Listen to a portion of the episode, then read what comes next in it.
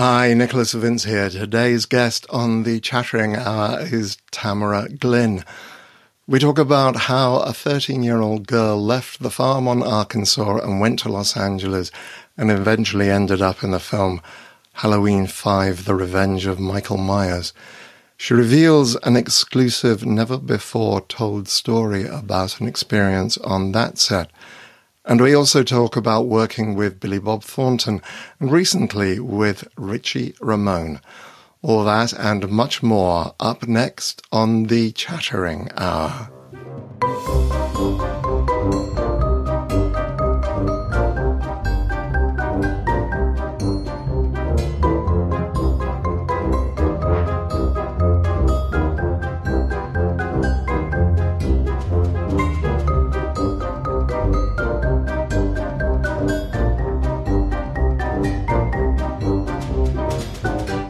Tamara started her career as a model as a teenager in Arkansas before moving to Los Angeles, where she worked on TV series such as Growing Pains, Knots Landing, Freddy's Nightmares, and Miami Vice. More recently, she's been concentrating on independent horror films in front of and behind the camera, and she co-created the Hot Springs International Film Festival. This episode includes mention of adult themes, suicide, and murder. Listener discretion is advised. Tamara, thank you so very much indeed for joining me today. Oh, Nick, I'm a huge fan of yours, and I can't tell you how much I appreciate this amazing, beautiful opportunity. Oh. I'm excited to be with you. Oh, thank you. Thank you very much indeed. Okay, well, I'm going to start at the very beginning, if I may. You were brought up in Hot Springs, Arkansas? So it wasn't Hot Springs. Hot Springs was a neighboring town. My town was actually Arkadelphia, like Philadelphia, right, but Arkadelphia. Yes. So I'm a Southern girl. Yeah. And what was your childhood like? I grew up on a farm. My grandparents were in the cattle business. And so I grew up with several hundred heads of cows and horses, chickens. Just total a farm girl. And I grew up, I was in church every Sunday. And in fact, it's a really crazy story. I have to tell you this. Sure. I grew up singing in church, and church got me to horror. Go figure, Nick. I know. How did that come about? So church led to me wanting to perform, because I was a singer, right, and I was singing all these Sunday solos, all that kind of stuff. And then that led to beauty pageants, that led to modeling. I did my first broadcast commercial for Gloria Vanderbilt when I was 12. And then that led to a talent agent in LA. And I went to LA from Arkadelphia, Arkansas, I had an agent on board when I went out there. So how old were you then when you had the agent and went out to LA? Oh Lord, I think I was 13. Wow. So your folks went with you? Your folks? My mom went. Yeah, my mom went. Yeah. Right. And you, yeah. So once you landed in LA, you were doing what, modeling or? I started working immediately. I was booking shows like Knots Landing, Growing Pains, all the big 80s shows. And it's really funny. My mom had never worked a day in her life ever. And she knew that she had to work now. I mean, she's got a kid in LA. So the human resources director at Universal Studios, who we met through a casting director, his name was Ruben Estrada. Ruben Estrada made my mom sit and type for hours. He taught her how to type. And then my mom ended up working her way up to be the executive assistant to Michael Mann, which was the executive producer of this little show called Miami Vice. Ah. Yeah. Ah. So did you do any training when you moved out to LA? I did. I studied with Rick Walters. I did scene study with him. I had classes that, Priscilla Presley was in, which was amazing. I studied privately with Jared Barkley. I studied and I did not want to go to school. And I was, because my mom was working like 90 hours a week, you know, seriously. I mean, she worked like all the time. Yeah. So I was a Universal Studios brat, and I just wanted to study and act, and yeah. Right. Do you remember any of the lessons in terms of acting? Do you remember any particular valuable lesson you learned as an actor from the classes? I did. And that was taking complete ownership of the role. Right. Yeah. Just, you know, just the memorization, just going so deep into character and just creating the character and making it your own. Yeah. Is that what attracts you to act? I mean, is that what you talked about, singing and performing, wanting to be on stage, etc.? Is that kind of what attracted you to the idea of acting, this experience?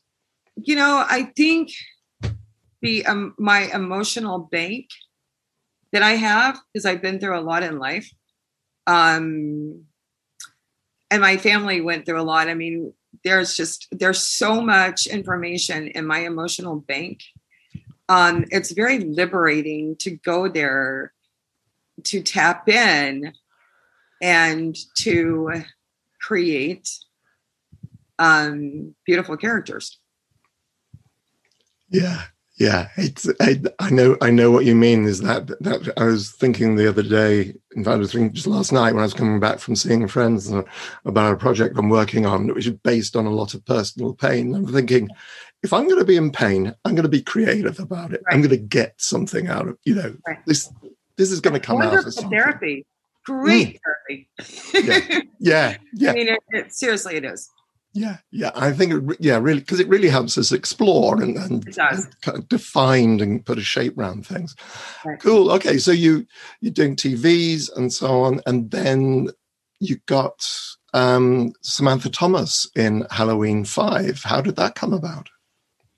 So Michael Mann had called me and asked me if I wanted to do the last episode ever, you know, the show finale of Miami Vice. Right. And right. I'm like, yeah. I mean, yeah. So I'm packing, getting ready to leave for Miami. And I get a call from my agent, and she said, I was in Studio City at the time, run down to Ventura Boulevard, get your sides. You have an audition for Halloween 5. And I'm like, okay. And she's like, it's tomorrow. And I'm like, okay. And I was flying out to Miami the next day. So I go and I get the sides. I go in and I was so happy. I was so excited because my mom, God rest her soul, she had introduced me to the horror genre. And I had seen the original Halloween when I was 10. I was a fan, huge fan of the franchise. Right. So I'm jumping up and down going, oh my God, I cannot believe I have an audition for something with Michael Myers. Are you kidding me? I mean, this is like a dream come true. So I go in, I audition. They're already, the crew, the producers, everybody is already in Salt Lake City. So they, you know, back then it was tape. So they overnighted the tape. And the next day I fly out to Miami to go do Vice. And then I got a call while I was on set to call my agent, and they were letting me know that I had booked H5 while I'm on the set of Vice in Miami. Wow. And then so basically I leave Miami and go straight to Salt Lake City. Right.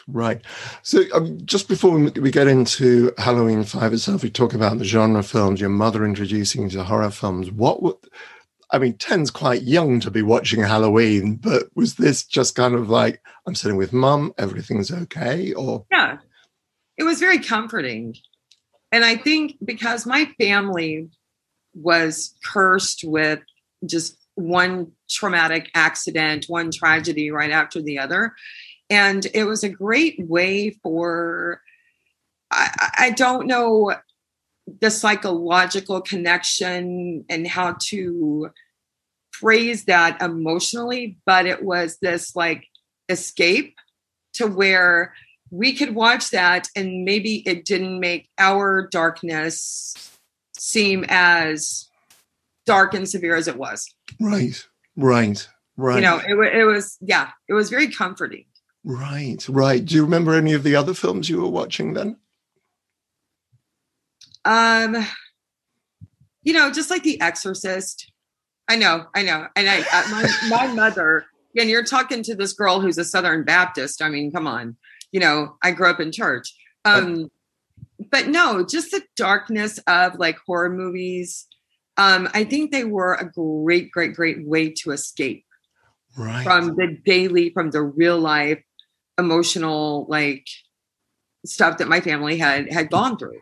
Right, right. And were you seeing these things in the cinema? Yes. Yeah. I mean, I think there's something very cathartic about, you know, it's a training for dealing with fear as far as I'm concerned. Yes. You know, and dealing with some, you know, not just fear, but also some of the big questions and so on. Oh, okay. Well, it's fascinating. I mean, that's fascinating. So going back to Halloween 5 then, so you get the part. Yeah. So did you film immediately after Miami Vice then? So literally. Yes, literally. And so then I get to Salt Lake City and I don't like my death scene. So I presented to Mustafa Akkad. I'm like, Mr. Akkad, I don't like the way I die. This is not going to work for me. And he's like, and I'm like, yeah, we got to change this. I know, Nick, I'm 20 years old, you know, whatever, you know, but I literally, cause I really believed in Samantha's character. I'm like, cause she's like, all over the place, you know, and I wanted to see a piece of myself, you know, I wanted to see me be the badass that I was in real life because I'm farm girl, you know? Yeah. I wanted to come back and like be that badass and like go for him. I'm not going to die by a whack. Nope, not happening, Nick. So they listened to me and it worked out very well. Right. Yeah. No, absolutely. So obviously you got the script, you knew what you were going into in terms of, you know, the kind of the outline. What was the actual experience of filming like, though? Because I was watching the film earlier on today and just it's raunchy. I mean, even for the time, that's really quite a raunchy scene. So how did that work? You know,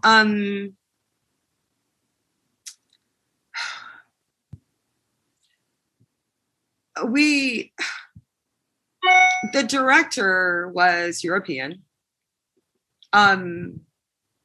One thing he did that made me incredibly uncomfortable that I've never discussed ever.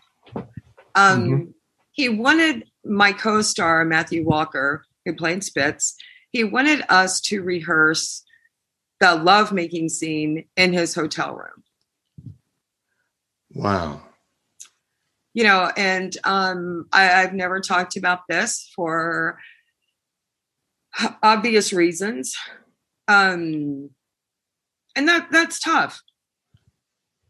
You know, the stress behind, I mean, you're 20 years old. It's your first, you know, feature-length film. It's from Halloween. The director... And I've defended him on many occasions because, you know, there's just a lot wrong with Halloween 5. Number one, it came off too soon off the heels of 4, you know, because 4 had this massive, you know, much more success than 5. And I've defended all of this. And I feel that now, you know, it's time I just... you know, I'm going to speak the truth. Right. You know, everyone was amazing except for just the level of being so uncomfortable with the director. So what happened when he proposed this? Did you have to go through? Well, we went to his room. We did. And then I'm like, I can't do this. And I know that he's had derogatory things to say about me, and that's fine. You know, I personally know what happened, you know, and I mean, you know, the way things are now in 21 compared to 1989, I mean, my God, that's 33 years ago. Mm. You know, the world's changed. You know, we live in different times. Mm. You know, also in that film, real weapons, real, like the pitchfork was real. Everything was real. And thank God for Don Shanks, AKA the Shape Michael Myers, because, you know, Don was a professional stuntman. But there were so many things looking back, I'm just like, no one, they couldn't get by with that today. Mm. Mm. I mean, they just couldn't. So what sort of thing in particular, I don't know if you can remember any example. Well, I'm still amazed by this fact that the director, and I presume your co-star must have felt fairly uncomfortable as well. I mean, that's tough. Yeah. That's, you know, because as you said, you know, for that time it was, I mean, they were pushing it. Yeah. You know? Yeah. And from my perspective, you're trying your best to be professional. You're doing this. And also in my contract, you know, there was a clause in there for partial nudity down the side. It was like a profile partial nudity, and the wardrobe department messed that up. And that didn't happen. So yay me. You know. You've had this horrible experience with the director the previous night. What was it like on set the following day then, when you actually? Yeah, everything was good. You know, K&B Effects, Greg Nicotero, sorry, his company did. I mean, they did all the, you know, special effects and the mask, and I mean, Greg, you know, Walking Dead. I mean, his accolades today are just amazing. I'm so proud for him. Yeah. It was great working with Danielle, the other co-stars. The producers were great. And I really, really, really, I fell in love with Mr. Akkad. He was just, you know, he was the classiest, just most beautiful soul. Right. You know, Donald Pleasance and I didn't have any scenes. However, I did see him in the makeup trailer, and he definitely commanded, I mean, that inner, you know, so it was all great. It's just the director. And I'm sure maybe he has some, looking back, he may or may not have some regrets. But you know, it is what it is. Mm-hmm. We live and we learn and we grow. Yeah. And it's just, but like I said, just with everything that the world encompasses today in, you know, an independent film and film overall, looking back, it's just like, wow. Yeah. Wow. Yeah. You were talking about Donald Pleasance. Did you have a chance to share a joke with him, or as you say, you just, the times I saw him, I mean, he was literally like in the makeup trailer going in and out. And I was in awe. I mean, he was like a god to me. I mean, it's Donald Pleasance. just the most. Even at 20 years old, Nick, I'm like, oh, it's Donald Pleasance. I know. Yeah, I remember him playing Blofeld in the Bond movie and just being, who is this guy? Because he's just got that. Yeah, he's one. I mean, I'm not a fangirl. I'm not. But Donald Pleasance. Yeah. Yeah. And you were talking about the rest of the cast and Danielle Harris. Because how old was Danielle at that stage? I want to say she was 10. Right. Wow. Yeah, I mean, I thought she was about 10, 11. Yeah. Still young. And I was friends with her mom. And like I said, the cast, the crew, everyone was absolutely, you know, amazing. And it's been great. You know, Danielle's a mom now of two little boys. And I love running into her because she's got her kids with her. And it's just like, where has time gone? Right. I mean, I can't believe that she's mama now. And And I'm so proud for her and all of her success. And her husband is a sweetheart. I mean, her family. I mean, we go back many, many, many years. I mean, yeah. Yeah, yeah, yeah. I mean, apart from obviously what we talked about, and you saying is fun and working with the rest of the day. Were there any jokes or pranks played during Halloween 5, or was it that kind of set? Well, I mean, I would be standing there talking to Don Shanks, and then he would like disappear, and then I would get this tap on my shoulder, and I would turn around and he was in the mask, and I would scream. Literally. I mean, he scared the shit out of me, Nick. And the barn, that whole sequence, I got scared. Those tears, all of that, that was real. That was not acting. I mean, I put the fear of God in myself. I did. Right. Right. And then when I go back on the wall of the barn, there was a rusty nail that went into my arm. So then they had to get me to the ER to go to a tetanus shot. Yeah. There was like, yeah. Yeah. Yeah. Yeah. Things happen, you know, when you're doing your own stunts, Nick. Yes. You know? Yeah. No, I feel for you, having had to go off set on Hellbound to get a tetanus shot as well. Yeah. Yeah. Yeah. Things happen. Yeah. Yeah. Yeah. So you've done that. You moved on. I think the next thing is Freddy's Nightmares. You did a wonderful episode, Love Stinks. How did that come about? That was another audition. And, you know, that was directed by John Lithgow. And John took his own life last year. Right. And that was tough. I really admired him and his just creative, everything he has given to the genre as a whole. Mm-hmm. That took me by shock. He and I had reconnected on Facebook. Right. And I mean, who knew?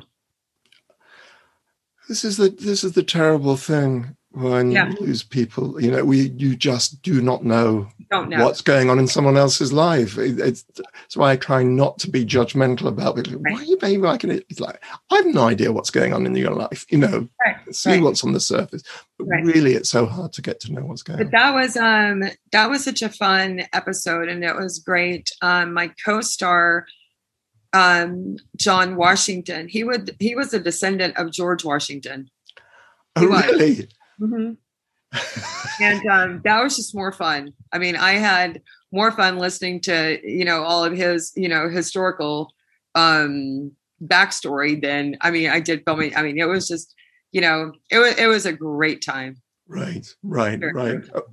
And one of the other things you went on to do was Daddy and Them, written and directed by Billy Bob Thornton. How did that come about? So Billy's mom and my mom were like best friends.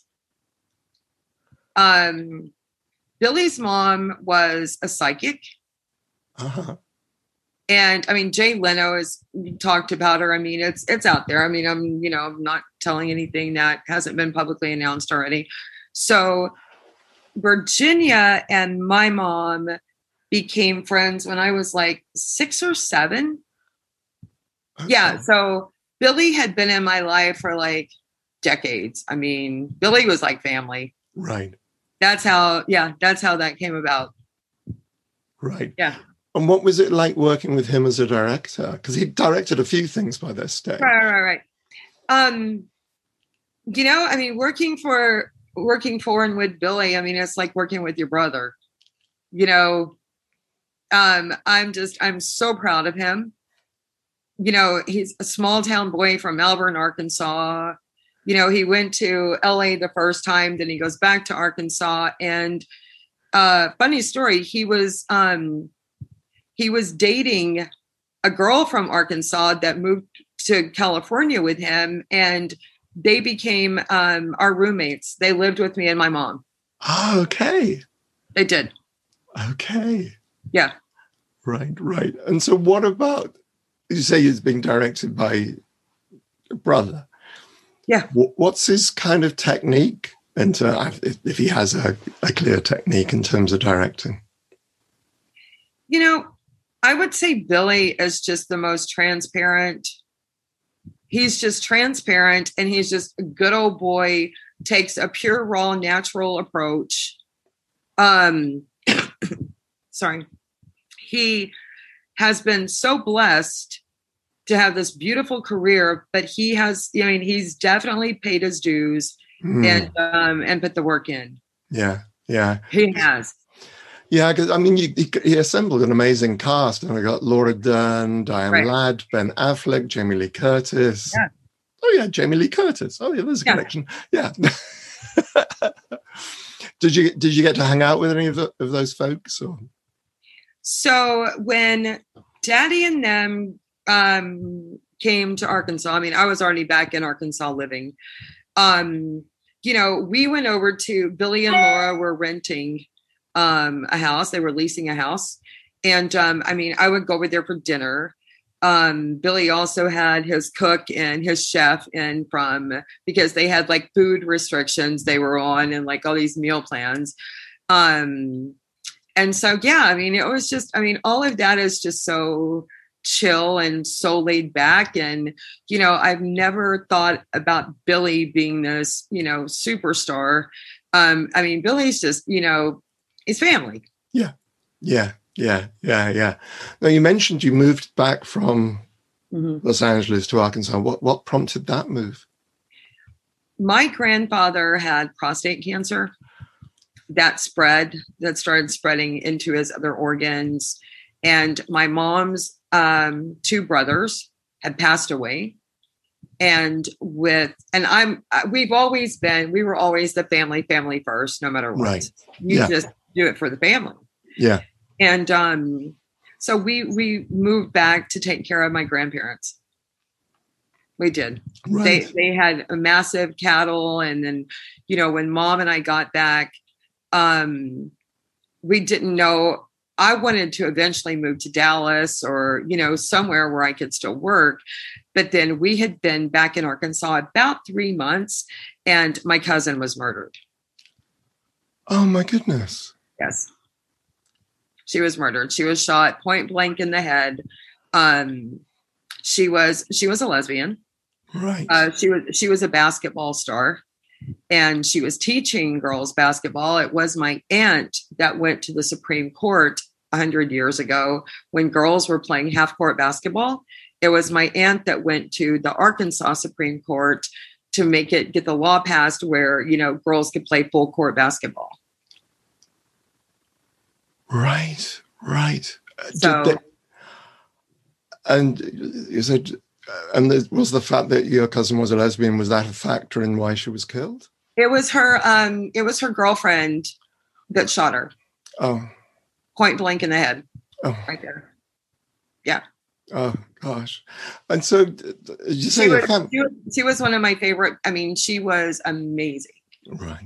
And her love for kids and her drive and her just attitude about life and sports.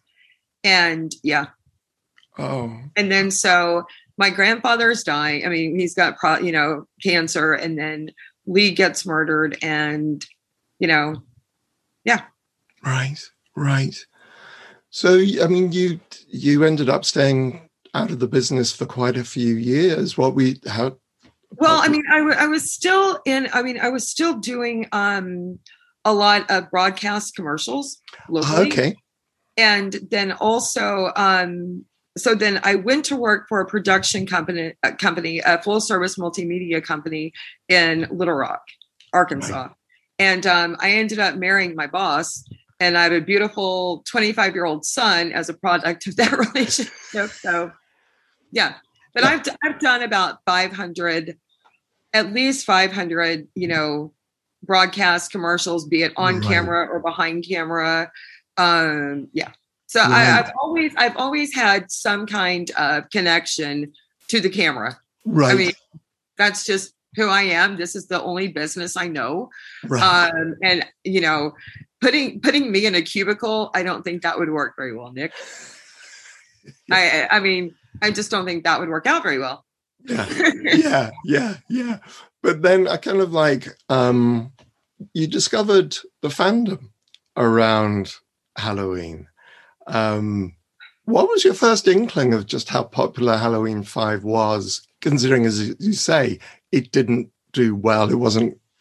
Right. So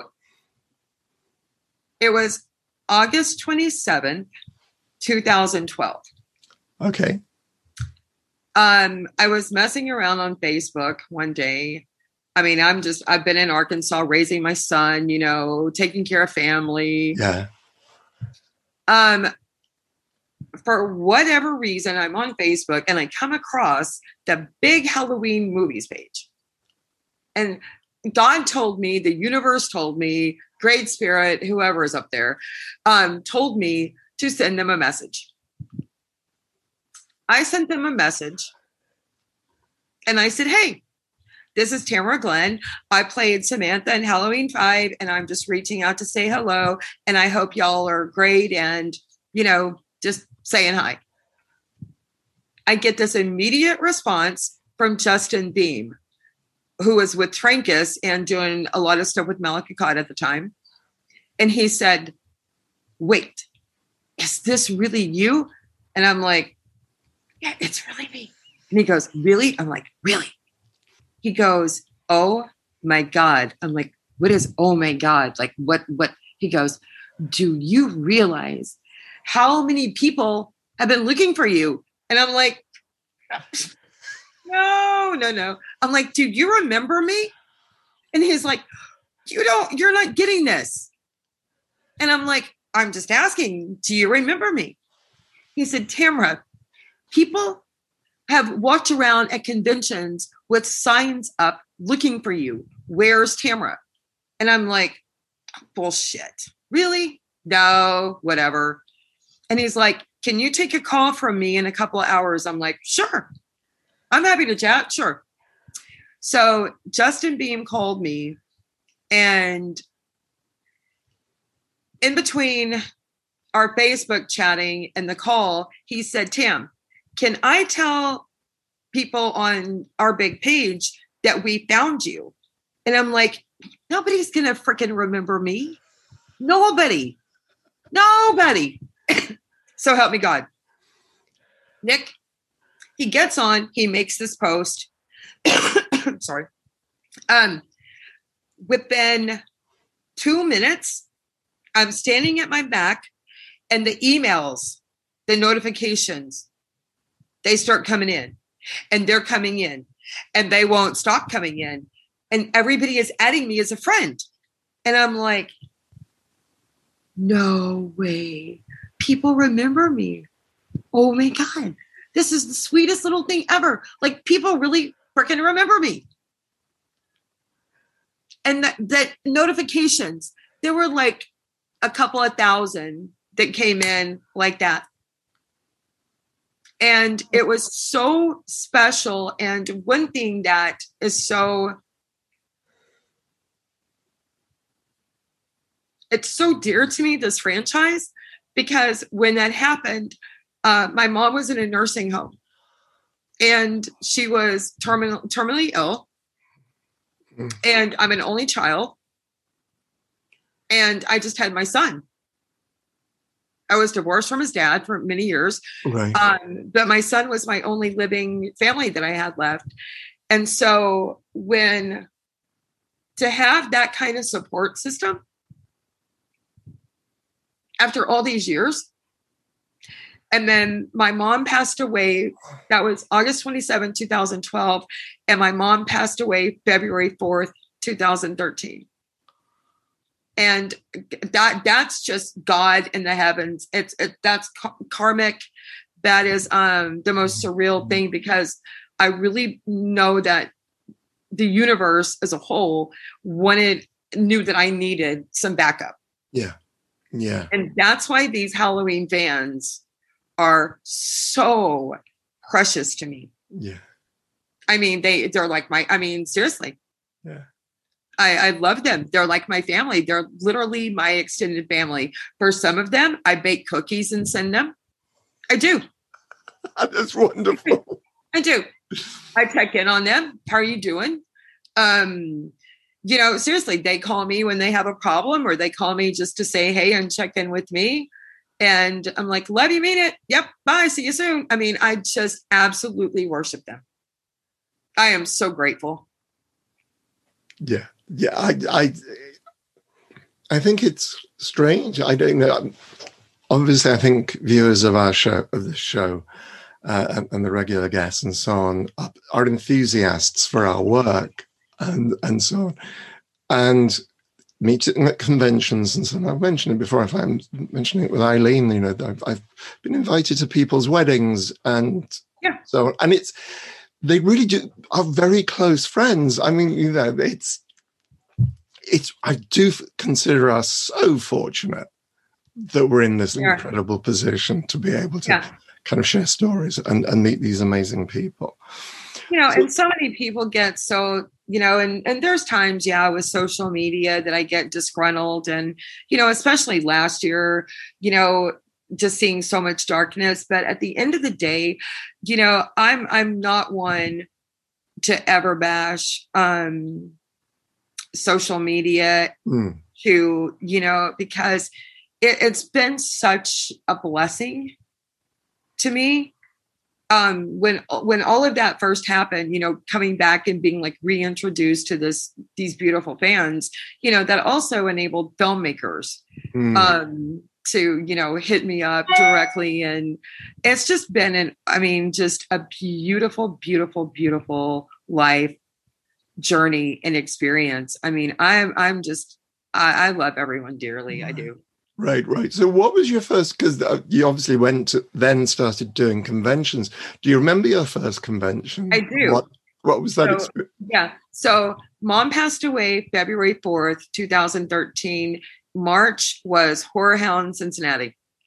Oh, okay. That was my first. Nick, I was like, oh my God, seriously? I mean, all these people walking around and all these tattoos and body paint, and they've got cocktails in their hands, and everybody's like laughing, and everybody's listening to music and having a great time. And then my line is like so long, and I'm like, what the hell? Like, really? I mean, the conventions are so important to me. Mm-hmm. You know, I'm blessed in the sense that I have been a part of so many people's lives at great times in their life, but in very dark times. I had a fan that came up to me a few months back, and she started crying. And she said, you know, nothing has been consistent in my life except for my love for the Halloween movies. Wow. And she said, you guys have gone through my cancer with me, my this. And she's just naming off all this stuff. And I'm like, oh, and then I started crying. And then, you know, I'm like, give me a hug, baby girl. I mean, it's just, you know, just to impact one person, but to impact so many beautiful lives. I mean, my God, how lucky are we? Right. Right. Yeah, no, it is extraordinary. And like you, I think it's just the fascinating stories, you know, you hear when you're at the table, and just hearing how much people have just enjoyed the work, how much they got it, and how much the comfort they find. But too, the cool thing is that it's a multi-generational, that's what's really neat. When you've got the grandparents, and then you've got like the grandkids, and everybody's like, you know, we're watching, and they're like, Tamara, we're watching you like all the time in Halloween and blah, blah, and my grandkids dress like you. And I'm like, wait, what? You know, it's very endearing. Yeah, it's really, it's again, it's that multi-genre. You know, I think the youngest fan I've ever, the youngest fan I ever met, I think, was about 4 or 5, and he loved Pinhead. He thought Pinhead, obviously Doug Bradley, was just the bee's knees. And then I met him a few years later, and he had a younger brother. And his younger brother, it was definitely Chatterer. He was really, it's just like, wow, this is so cool. Now, you mentioned that the social media has allowed you to get in touch with independent filmmakers, and kind of kicks, so from like 2014 onwards, I think you've been doing independent films. How have you found that going back to kind of working on film again? Well, I my boyfriend at the time, when I was in Arkansas, we started a film festival, which was the Hot Springs International Film Festival.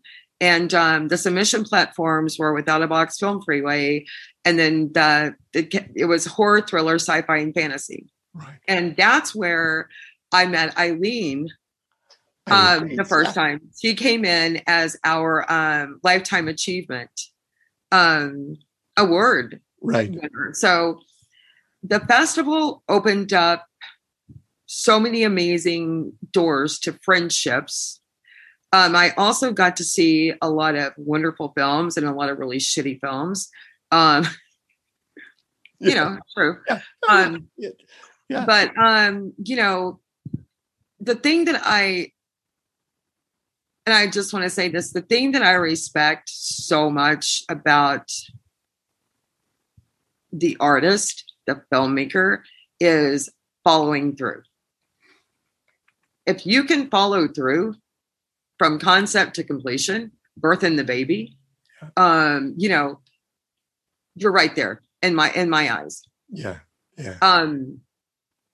Right out of the gate, I was offered, I mean, there were filmmakers and directors and producers that lived like in the northern part of the United States that were going to their banks, taking out loans to get travel money to come to Arkansas to attach me to their film. Wow. I mean, it was just, Nick, it's been a ride. It's been this amazing ride. Right. And then I decided through the energy of the film festival, I'm like, I don't want to be a part of the festival anymore. My boyfriend and I broke up, and I'm like, I just want to fly and go be me. And I want to do my own thing. I want to act. Right. I want to act, and I want to direct. Right. Right. You're talking about directing. I know you've just finished filming. You're in post, I believe, for Youthquake. Yes. With Richie Ramone. One of the most amazing people. He's one of my closest friends. Okay. Yeah. Richie, and in fact, I've got a movie coming up with him in a couple of weeks, and that will be our third film this year together. Right. So how did you guys meet? So there was an independent filmmaker that had reached out to me about doing his movie. And he said, I'm going to try and get Ramone to do it. And I said, well, if you get Ramone, then I'll come on board. I mean, that had to happen. Yeah. And so he got Ramone, and I said, okay, I'm in. And then a few weeks after that, Richie hit me up on Facebook. And this is all during COVID. Right. And Richie's like, what do you think about a shooting? Do you think it's safe? Yada, yada, yada. And I'm like, dude, just call me. And he's like, okay. So he called me. And from that moment on, Ramone and I are like this. He's one of my sweetest. And I'm so, Richie is just this very grateful, so sweet, hardworking, kind, loving, respectful human being. And I mess around with him. I'm like, Rich, I'm your agent. I got another job for you. And I'm constantly trying to, like, you know, put him in touch with, like, my legitimate, like, filmmaker friends. And I'm getting him work. I'm like, Rich, I got you. And I told him from day one, I said, I got your back. And he's like, yeah, you do. And it's just been this very special, cool, you know, as friendship. Right. And he works so hard. I mean, he works in acting. He works so damn hard. Right. And he's just, and I told him, I said, Rich, when it came to Youthquake, because we were on a vampire movie up in Missouri. Right. And I said, Rich, you know, I said, I'm going to direct this movie coming up. And I said, there's a role for you. And I said, I would, in a perfect world, ideally, I would love for you to play my husband. I said, you're better than a vampire, and I want to see you stretch. And I really, really, really want you to do this with me. And he did. And he brought it. He's amazing powerhouse actor. Right. What did you find your biggest challenge? Is this your first time directing? You know, I mean, the biggest challenge, Nick, was you're trying, because we shot this past March, you're trying to come out of COVID.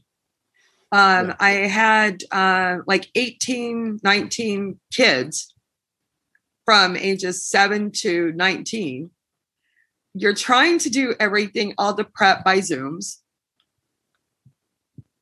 It was a lot. You know, I only worked 6 days last year. And then to go into having a movie of this magnitude with all these kids, with all these minors, you know, and you've got to schedule the Zooms with the families. And it really took a lot. It did. Right. And then having to go through all the COVID safety protocol, you know, on set, always wearing a mask. It's really hard to wear a mask and be on set for, you know, 10, 12 hours a day. You can't breathe, you know, and especially because we shot down here in Florida. Oh, wow. So, you know, you've got bugs to deal with. You've got heat to deal with. I mean, you're just like downing the water. I mean, like, oh, overall, it was a huge challenge. And, but you know what? We did it. And I'm forever grateful for my first AD, Lucas Stein. He's one of my best friends in the entire world. He's also my roommate. And we're married with boundaries, literally. And I'm so grateful for his expertise. He's been in the business for years. I mean, he was Shirley MacLaine's personal assistant. I mean, he's done like so much. Right. And I'm forever grateful for his knowledge, and his skill sets that he brought to the table. I'm grateful for Manny, our DP. I mean, it was really like it just fit, Nick. Right. It just fit. Right. So what was so that was a challenge. And I, you know, working with kids anyway, simply because of the number of hours they're allowed to work. And so those are big challenges.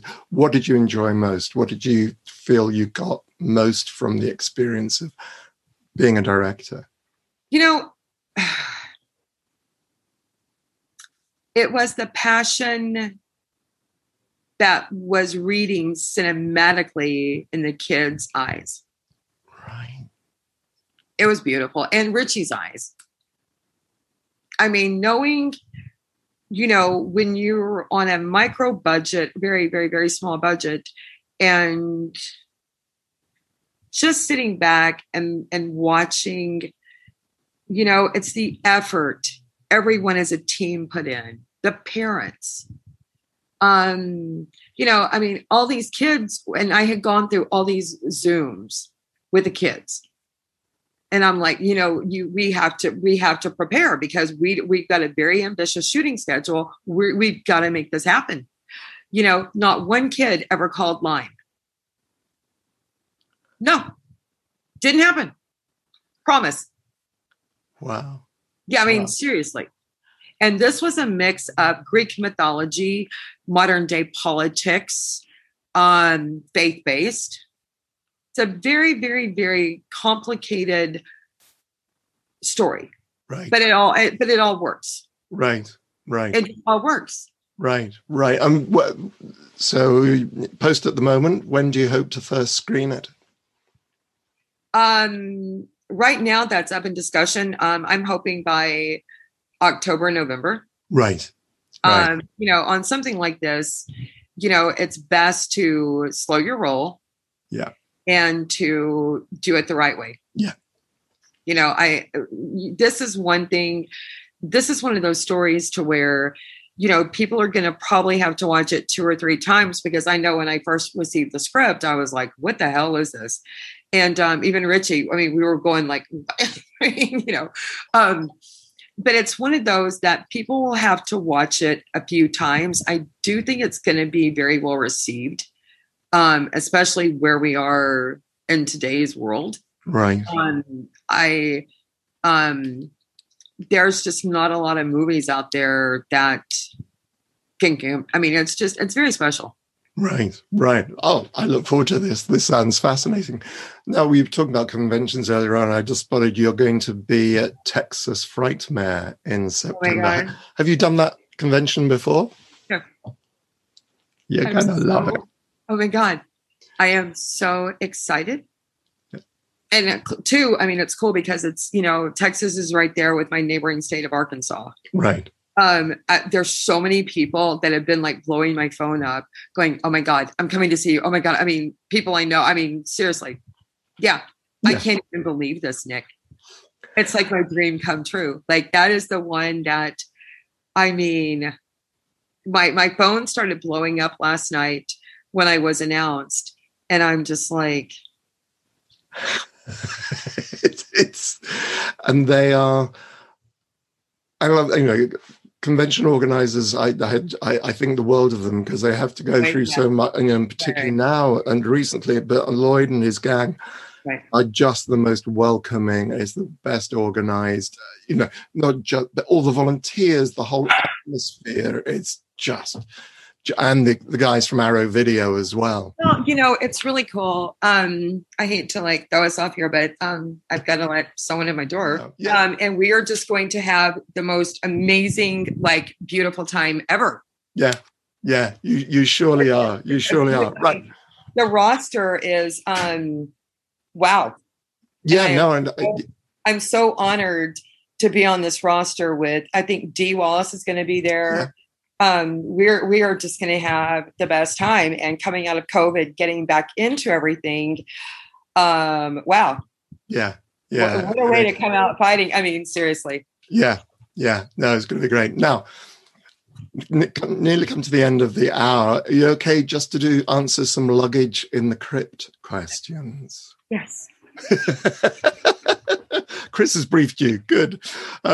So as I say, when you're just about to be entombed in the most amazing pyramid in, you know, creation, and you can take whatever you want, but if I had to pin you down to a film, what film would you take with you?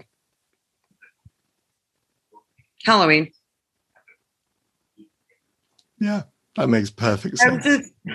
I'm that girl, Nick. I'm that girl. Right. What about a book? Out on a Limb. I don't know this one. Shirley MacLaine. Oh. Or the road less traveled, because the first three words in The Road Less Traveled, life is difficult. Yeah. I've got several. Yeah. What about music? An album? What sort of songs do you listen to? Oh Lord, I'm a music freak. I mean, anyone from, you know, I mean, Pat Boone to Debbie Boone to Def Leppard to Kid Rock to everything. I listen. I'm not a big fan of country music, right? But I love like all music. I mean, Kanye. I mean, you should see my playlist. It's crazy. Right. Crazy. If I had to say, okay. Only one album, even if it's just the one. Ed Sheeran. I love Ed Sheeran. Oh, okay. Adele. I love everybody. You do. Yeah, Ed Sheeran or Adele. That sounds like a very Good mix. I love some of Adele's songs. They're absolutely extraordinary. What about a favorite food or drink? Favorite food would be baked oysters. Okay. Yes, because I'm down here in Florida now, and I have this amazing restaurant like a couple of blocks from me, and I go there all the time. And I always order their baked. It's the best baked oysters in the world with the spinach and the cream sauce and the cheese. Oh, divine. My favorite drink, honestly, is decaf unsweetened tea. Oh, I know. I'm so boring. No, that's fine. Do you take it with milk? And Lacroix. That and coconut flavored Lacroix. I mean, I'm just... Yeah, my favorite. Yeah. And I've got to have my coffee. Okay. Yeah, that seems fair enough. Yeah. What about a piece of visual and art, painting or a sculpture? Van Gogh. Really, which one? There's an immersive Van Gogh show coming to Miami. Yeah. Soon. Yeah. And so I'm really hoping that I will be around to take that in. I love Helmut Newton, Ansel Adams. Ah. Yeah. It's that immersive Van Gogh, just as pandemic hit last year, it was in London, and we were going to go, and then we left it 2 days. We were locked down. No. I was so frustrated. It's like, because I'm a huge fan of Van Gogh. I'm hoping I will be around when they come to town. Yeah, because, it looks amazing. Right. And lastly, what about a luxury, something of no practical use whatsoever, an object, a thing? Or... A luxury, honestly, oh boy. I will tell you this. It's a luxury being able to fly out to go to work. Right. That to me, that's not something to ever be taken for granted. Right. And that is something to always be respected. Right. And that is I would consider that a nice luxury. Right. Well, we will arrange the most amazing plane for you. Awesome. yeah. It's a virtually travel. Wonderful. Tamara, thank you so much. This has been really fascinating. Awesome. I just, I'm so appreciative of you, and thank you. And, a huge shout out and all my love to Chris Rowe. Yes. And his team, and I, life is awesome. And, I pray and I hope that everyone out there stays safe. And, we're all in this together. It's been tough. Mm. It's really been a tough time for so many. And, I want people to know that they're not alone. We're all coming back, experiencing whatever this new normal is or whatever you want to call it. But, I want everyone to know they're not alone. Mm. Wonderful. And if anyone ever needs to talk or has, issues or anything, and they're feeling down, or if they just want to say hi, I want them to know that they're always welcome to hit me up. Cool. Wonderful. Thank you very much indeed. And hopefully I will get to see you sometime, probably on your side of the world. You better. I look forward to it. Take care, Tamara. Bye. All right, sweetheart. Thank you. You too. My thanks again to Tamara Glynn, and in particular for her honesty about that story from Halloween 5. I'm so glad things are changing, though I'm sure there's much work to be done. Join me next week on The Chattering Hour for some more great stories from the worlds of horror, thriller and suspense. And in the meantime, stay safe and well. The Chattering Hour, hosted by Nicholas Vince, is produced by Chris Rowe Management and Tea Time Productions.